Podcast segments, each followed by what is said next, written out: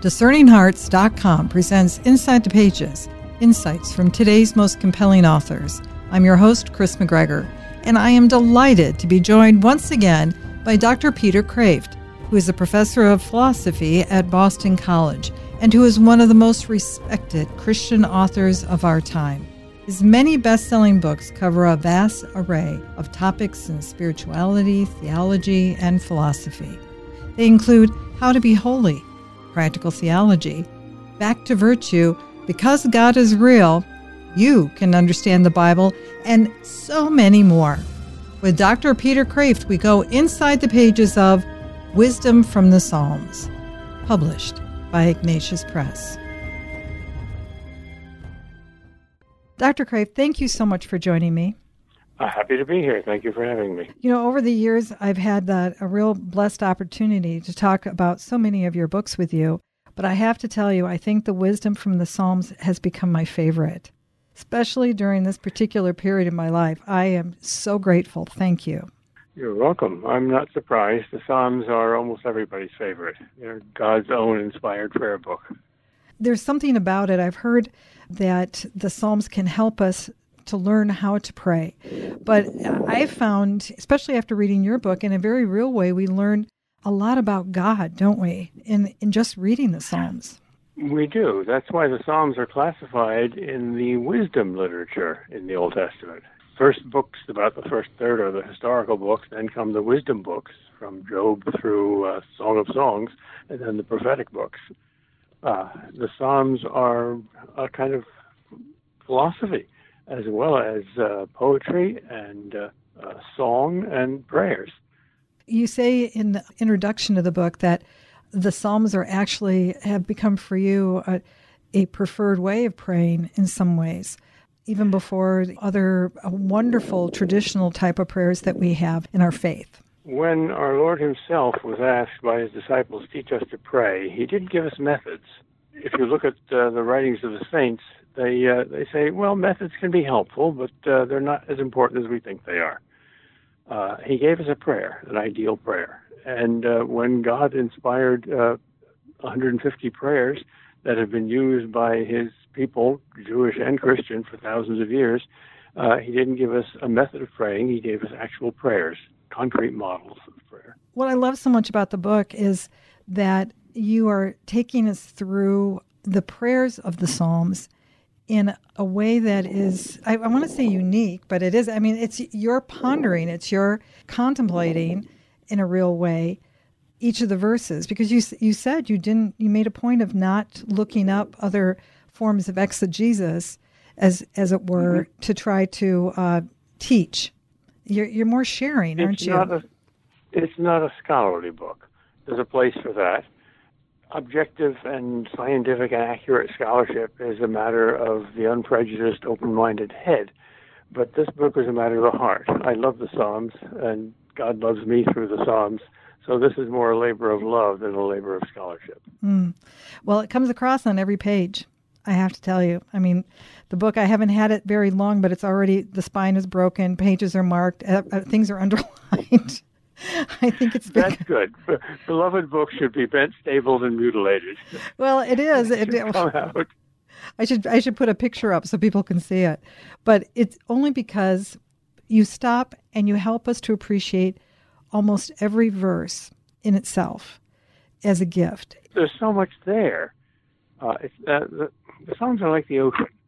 Uh, the surface is very clear, and uh, the main meaning is is quite obvious. A child can understand it. Uh, and yet, when you go down, you find all sorts of strange creatures and wonderful things living there. So, this is kind of deep sea diving into the Psalms. Oh, deep sea diving. I love it. Uh, deep heart diving, maybe. The heart, by the way, has, has a number of meanings. One of them is the intuitive mind, what you just see with your whole self rather than figure out with your reason. But it also means the source of love. Mm. So, it, the head and the heart get together when you read the Psalms. Oh, I love that. In a very real way, it is it's a sharing of love. God is love, and He's sharing very many, many aspects of Himself through the Scriptures, doesn't He? Yes, He does that through everything. Uh, since the entire universe uh, is God's art, uh, and he's the artist, we, we learn something about the artist through everything that happens in his art. But these, these are special. These are direct communications, so to speak. Uh, prayer is, is very simple. It's just practicing God's presence and, and listening to Him and, and talking to Him. That's what the Psalms are dialogue. Much more interesting than monologue. Yeah. And there, it's not easy to pray, is it? No, no, it's a battle. It's, it's part of spiritual warfare. It's not easy to be good. It's not easy to be wise. It's not easy to, to live.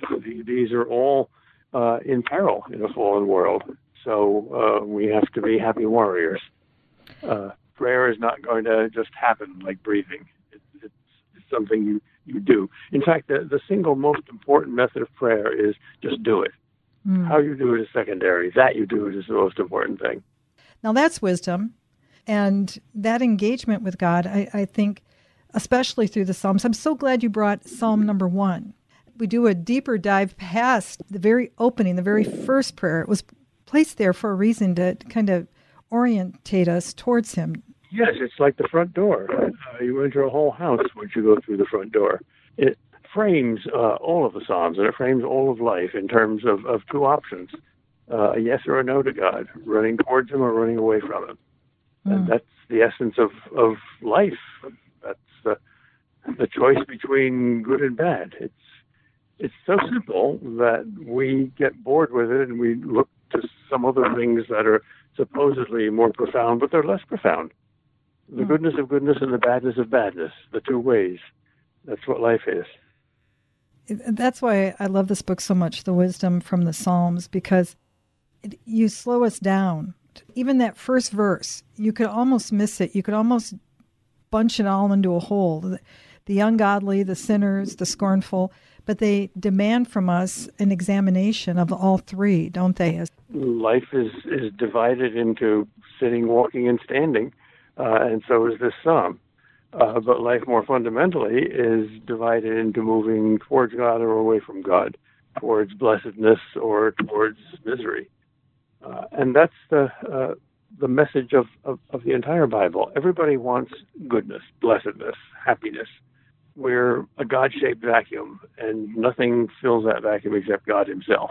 And the people who wrote the Psalms learned that by experience, and we can learn the same thing by the same experience by reading and praying the Psalms.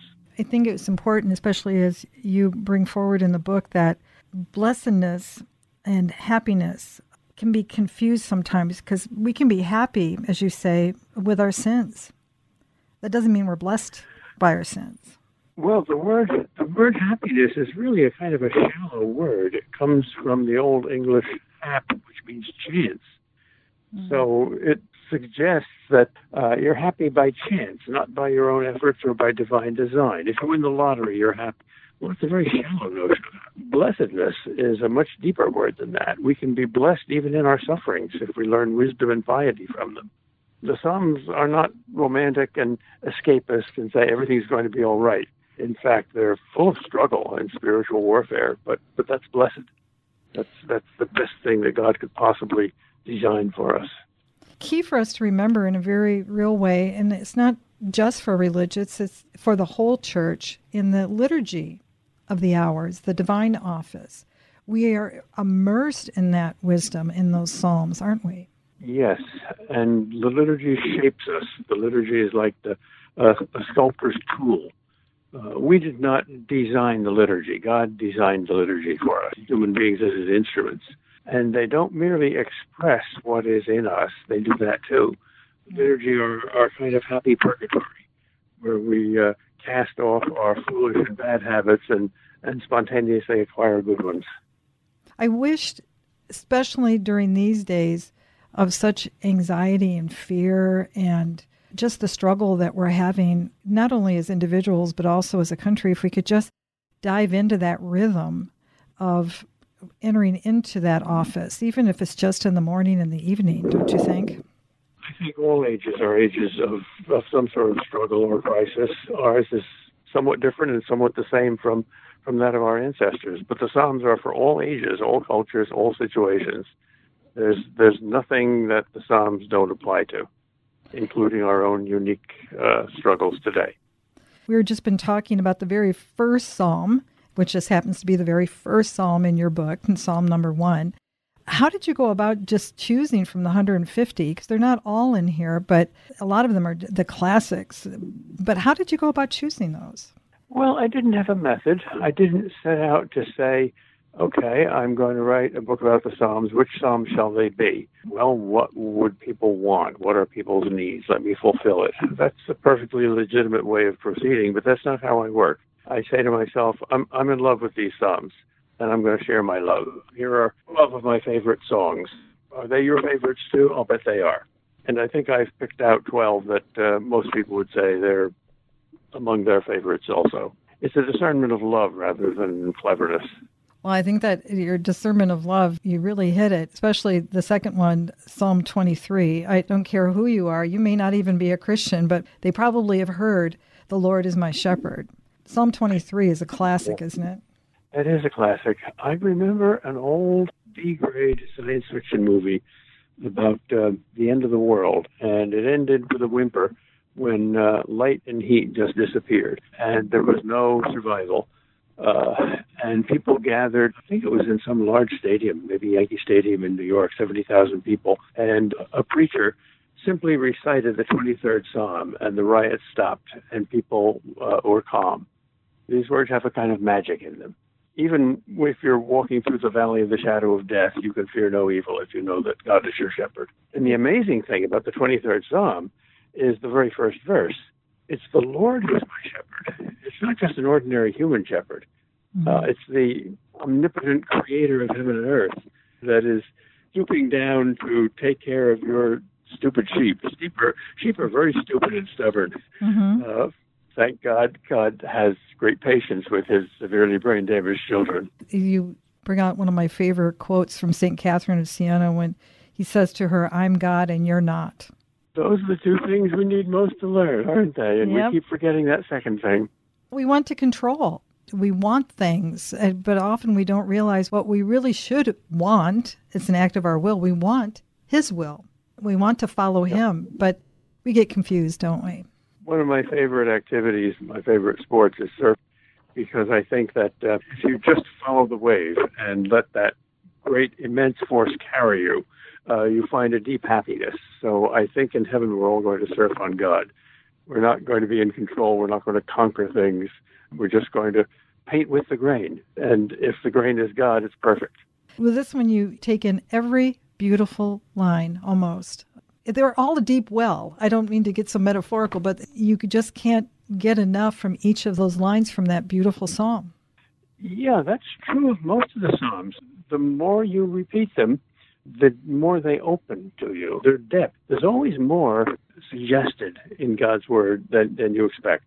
There's actually only three philosophies of life. The best one is the one that Shakespeare puts into the mouth of Hamlet, when Horatio sees Hamlet's father's ghost and he doesn't know what to believe because he didn't believe in ghosts. And Hamlet says, Horatio, there are more things in heaven and earth than are dreamed of in your philosophies. And that's the philosophy behind the Psalms. The other two are there are fewer things in heaven and earth. There's, there's much less there than it seems. Mm-hmm. And the third is, well, there's exactly there what it seems. We're, we're experts, we know it all. Those mm-hmm. are both foolish philosophies, but the wise one is there's always more because it's God's world so much bigger, isn't he? We lose a sense of that when we think, oh, we understand it all now. J.B. Phillips wrote a book with a great title, Your God is Too Small. Mm. that yep. applies to all of us. We're all going to be surprised in heaven. Whenever God appears in the Bible, he surprises people. He mm. never fits into our little boxes and expectations. That's true. The thing about this Psalm 23, too, it, it approaches something that we we don't like to talk about. We don't want to talk about the shadow of death. It's our greatest fear. It gently leads us to our greatest fear. We seem to lose everything in death. You can imagine getting back whatever you lose before death, but uh, but in death you lose it all. But if that's framed by faith in God who loves us, then that changes the meaning of death. Death becomes like the golden chariot that the prince uses to fetch Cinderella uh, and bring her to her castle. Mm. It looks dark from this side, but from the other side, it's, it's the passage to light. It's a wonderful reminder there's so much more. Ultimately, is that a prayer of trust, isn't it? Yes, trust is even more than faith because it, it has that personal dimension. You, you, you trust someone with your whole heart. That's really the meaning of faith too. But sometimes people reduce faith to belief or or intellectual opinion. Yeah, I can't prove it, but I believe it. Well, that's that's only a small part of faith. The church is is God's first supernatural bank and trust company. we, we, trust, we trust all our wealth to Him. Yeah, sometimes the individual tellers might have some issues, but the riches with contained in the safe are still the riches within the safe, isn't it? Very good, very good. Yes, yes. The bank is more than its tellers. Yep, there we go. We'll return to Inside the Pages in just a moment.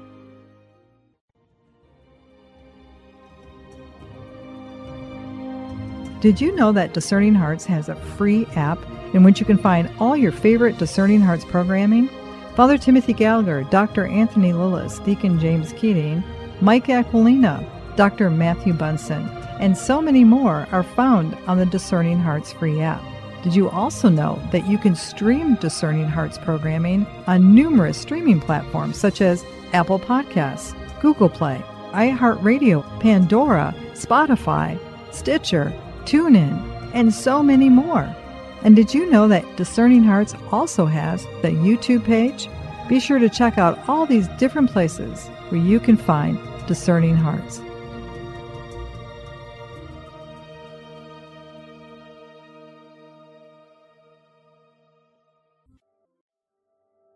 A prayer of St. Ignatius of Loyola.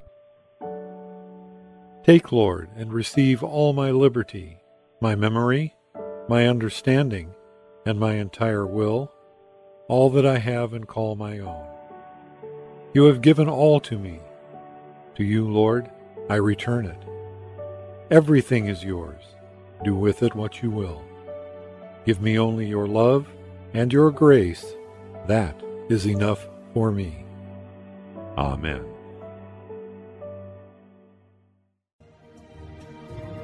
Hello, my name is Deacon Omar Gutierrez, and I want to ask you to support Discerning Hearts in a special way. We, Kris McGregor, the board, and I all know that not everyone listening can help financially.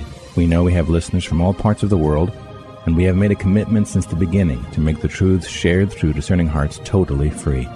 So while you may not be able to contribute financially, what you can do is certainly pray, but also give us positive reviews on whatever platform you use to listen to us. If it's iTunes, Android, Stitcher, Spotify, however it is that you get these podcasts, or if you're on YouTube and you like our videos, please give us a good rating and write a review. The more good ratings and reviews we get, the higher our profile and the more listeners will discover us, listeners who may have the means to contribute in the future. Please consider rating us and writing a positive review today.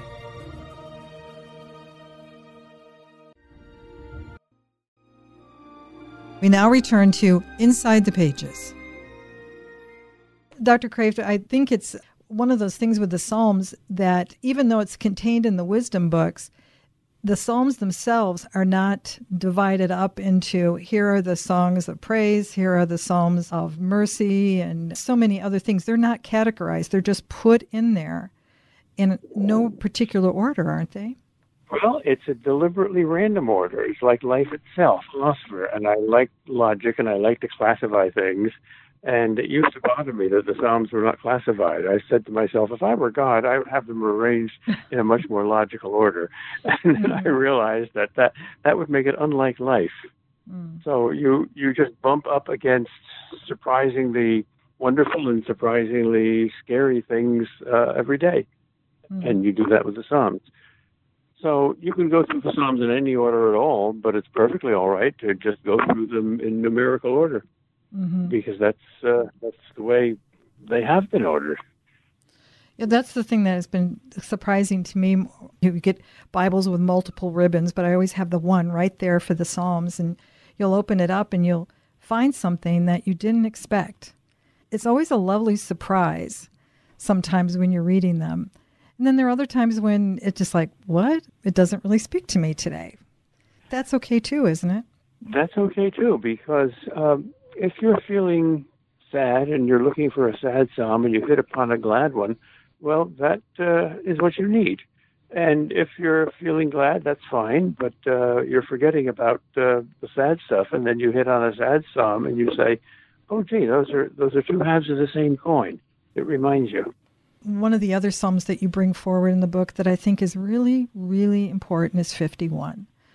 I remember I had uh, been working as a liturgist at a particular parish, very large one, and the pastor for the very first first reconciliation service wanted the second graders to read Psalm 51.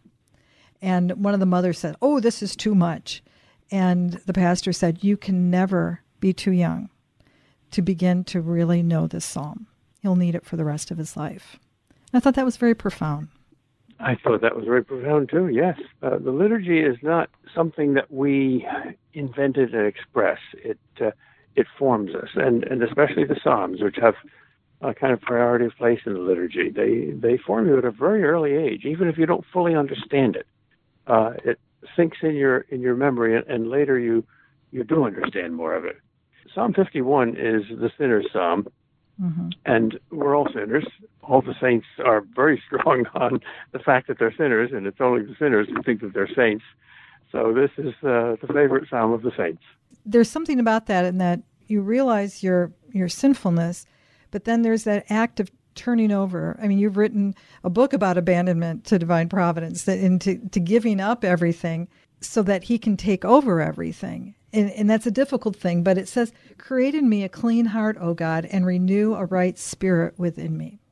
That word create is a, is a wonderful word. In fact, it exists in only one ancient language, Hebrew. The word is barach. And no other culture had that notion of a God who could create out of nothing. Mm. Uh, in fact, there was a Jewish philosopher, Philo, who uh, uh, I think in the first century went to uh, Athens to study with the philosophers and he explained to them about the perfections of God. And the philosophers, many of them, were were very respectful. And then he said, "And our God created the entire universe out of nothing." And they all lost respect for him. That's impossible. No God can, but ours can. A, a clean heart. That's that's an act that only God can do. Mm. God, God can change your heart. God is the doctor who can perform heart surgery.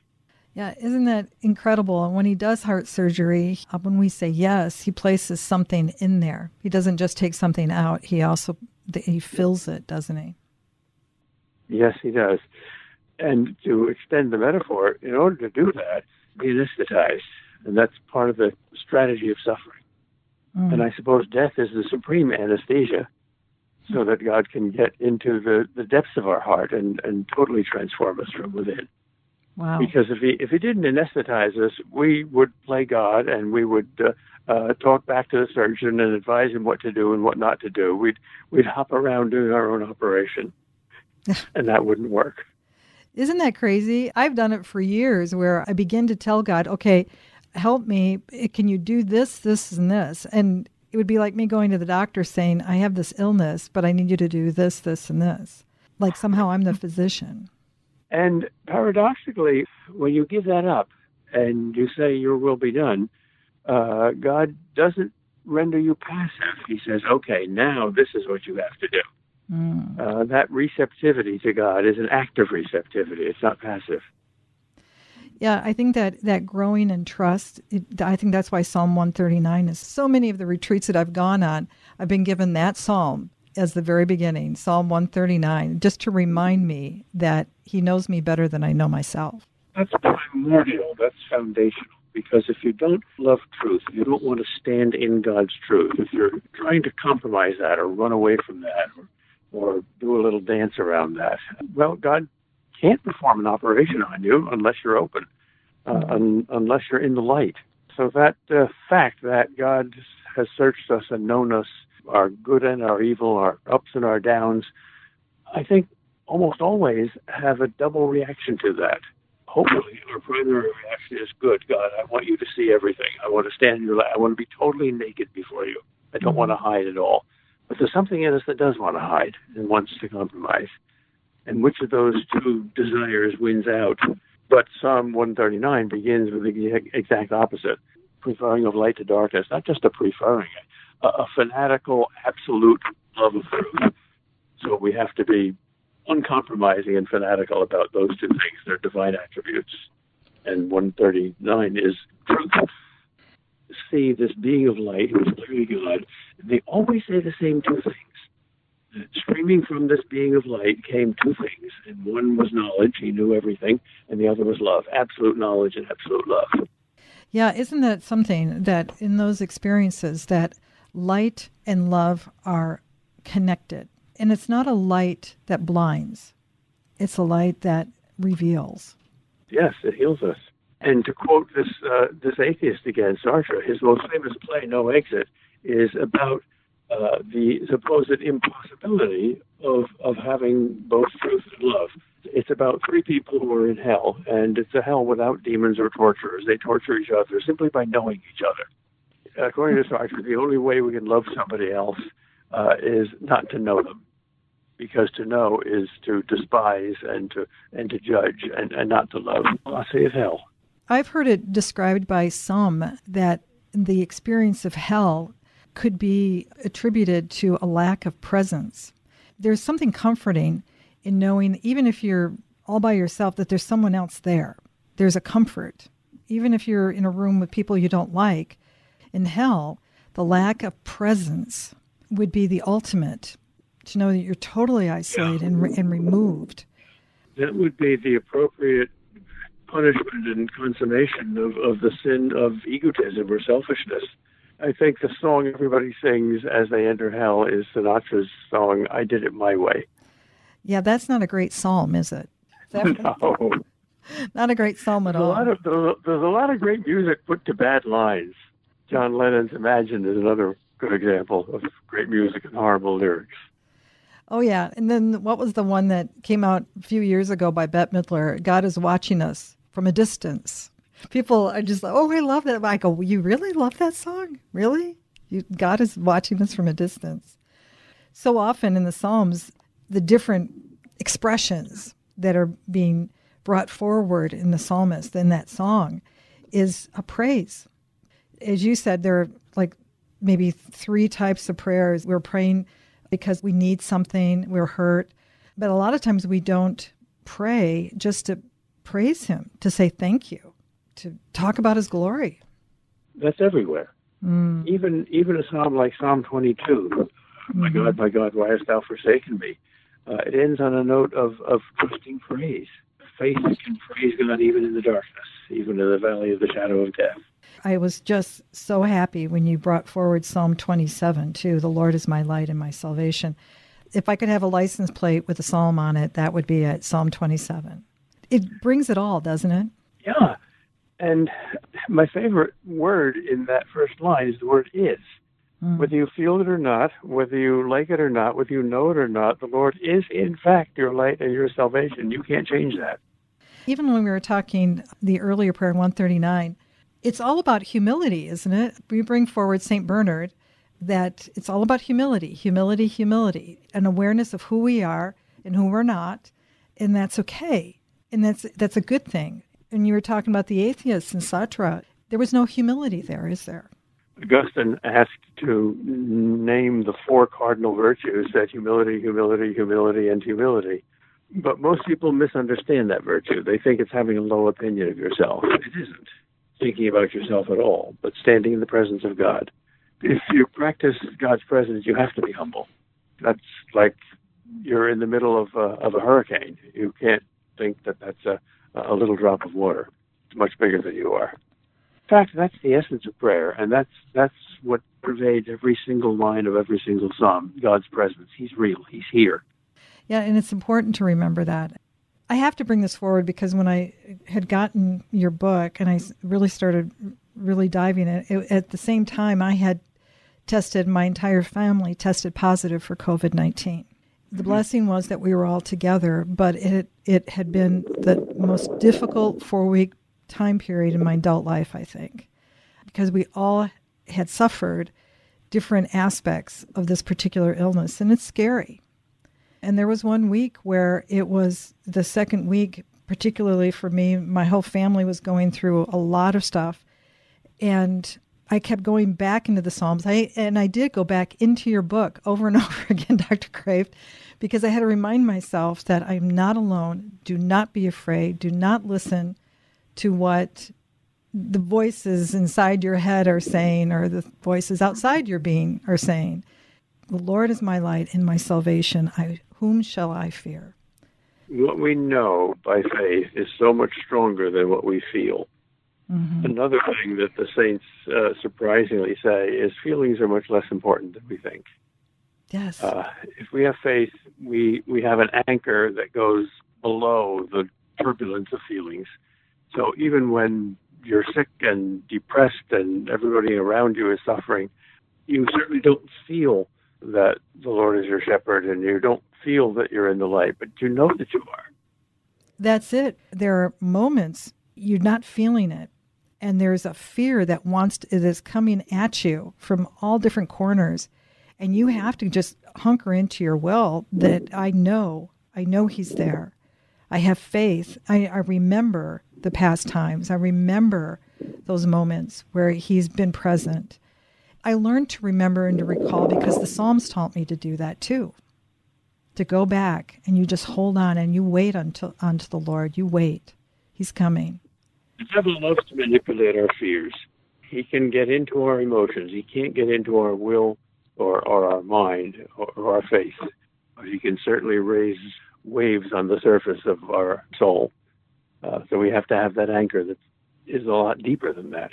And the Psalms recognize the enemy. They bring forward the enemy that will constantly assail us and those who will betray us and the times, whatever they may be, as you said.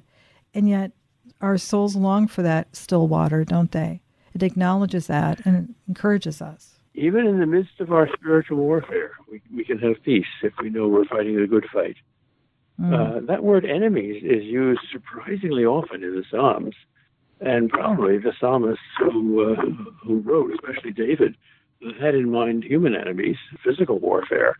But all the saints tell us that that applies to us too, because we're all involved in spiritual warfare. We really do have enemies, these evil spirits that tempt us all the time. So we have to be merciless to them. Mm-hmm. We have to say about them what the psalmist at the end of Psalm 137 says about the Babylonian babies. Blessed be he who smashes your brains out against the curbstone. What? Real babies? No, baby thoughts, baby temptations. Mm-hmm. Have have no mercy on them. Yeah, it continually asks that question from Psalm 42, doesn't it? Why art thou cast down, O my soul? Why art thou disquieted in me? Hope. That's the wonderful thing there. The psalmist is is dialoguing with his own soul. Mm. And his wiser self is telling his more foolish self, quiet down.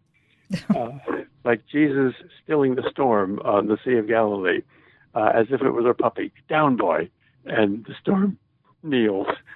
Yeah, that's it. As you just said, we let our feelings run away with us, don't we? Yep. I love that uh, image from a, a Chinese Christian mystic. I think it was Watchman Nee he says, Imagine three men walking along a wall. The first is fact, truth. The second is faith. The third is feeling. And as long as they each keep their eyes forward, uh, they walk along the wall. But uh, at one point in their walk, faith uh, worries about feeling and takes his eyes off of fact and turns around and wonders how feeling is doing. And both he and feeling fall off the wall. But fact never does throughout the book, I think you've helped us too in our grappling with the idea of judgment and recognizing sin as sin and how we're not supposed to judge others, but we're supposed to judge sin. And, unless we grapple with that, we're not going to know it, will we? No, you you know things by interacting with them, by activity, and that's true of both sin and virtue. Although that knowledge is different too, because it's the the wise and virtuous who know folly and sin better than the foolish and sinful do, just as it's sober people who know what drunkenness is in a better way than drunks do. It's very true. Just as the, the very first psalm is important for us to really gets the doorway, how would you classify Psalm 150 then? That's the conclusion. That's the golden castle at the end of the road uh, the psalmist calls upon everything, both in nature and in art, both outside of and inside of human activity, everything, all, all human instruments and all things in nature, uh, to praise God. And the very last line is everything that breathes, praise the Lord. Everything that has any kind of existence at all praises God. So that's the vision we will see concretely in heaven, but we can begin to live in it and believe it here on earth. And it's not so long. It could be easily memorized, don't you think? Oh, it's only a few verses, yes, like Psalm 1. Some of the best uh, things we can possibly say are very short. the Lord's Prayer is very short. Dr. Kreeft, again, I can't thank you enough, both for everybody out there, but also for me personally, for the wisdom from the Psalms. Absolutely a wonderful book. I wish I had more time with you. I could go through so many more, but any final thoughts? If you want to get the most out of the Psalms, come with a humble attitude, be ready to learn. Uh, we are all dwarfs standing on the shoulders of giants. Uh, we can see even farther than they, but only if we are humble enough to jump on their shoulders. Beautiful. Dr. Peter Kreeft, thank you once again. You're very welcome. God bless you and your work. With Dr. Peter Kreeft, we've gone inside the pages of Wisdom from the Psalms. To learn more about this book or to obtain a copy, go to ignatius.com, the website for its publisher, Ignatius Press, or you can find it at any fine Catholic bookstore. To hear and or to download this conversation, along with hundreds of other spiritual formation programs, visit discerninghearts.com, or you can find it within the Discerning Hearts free app.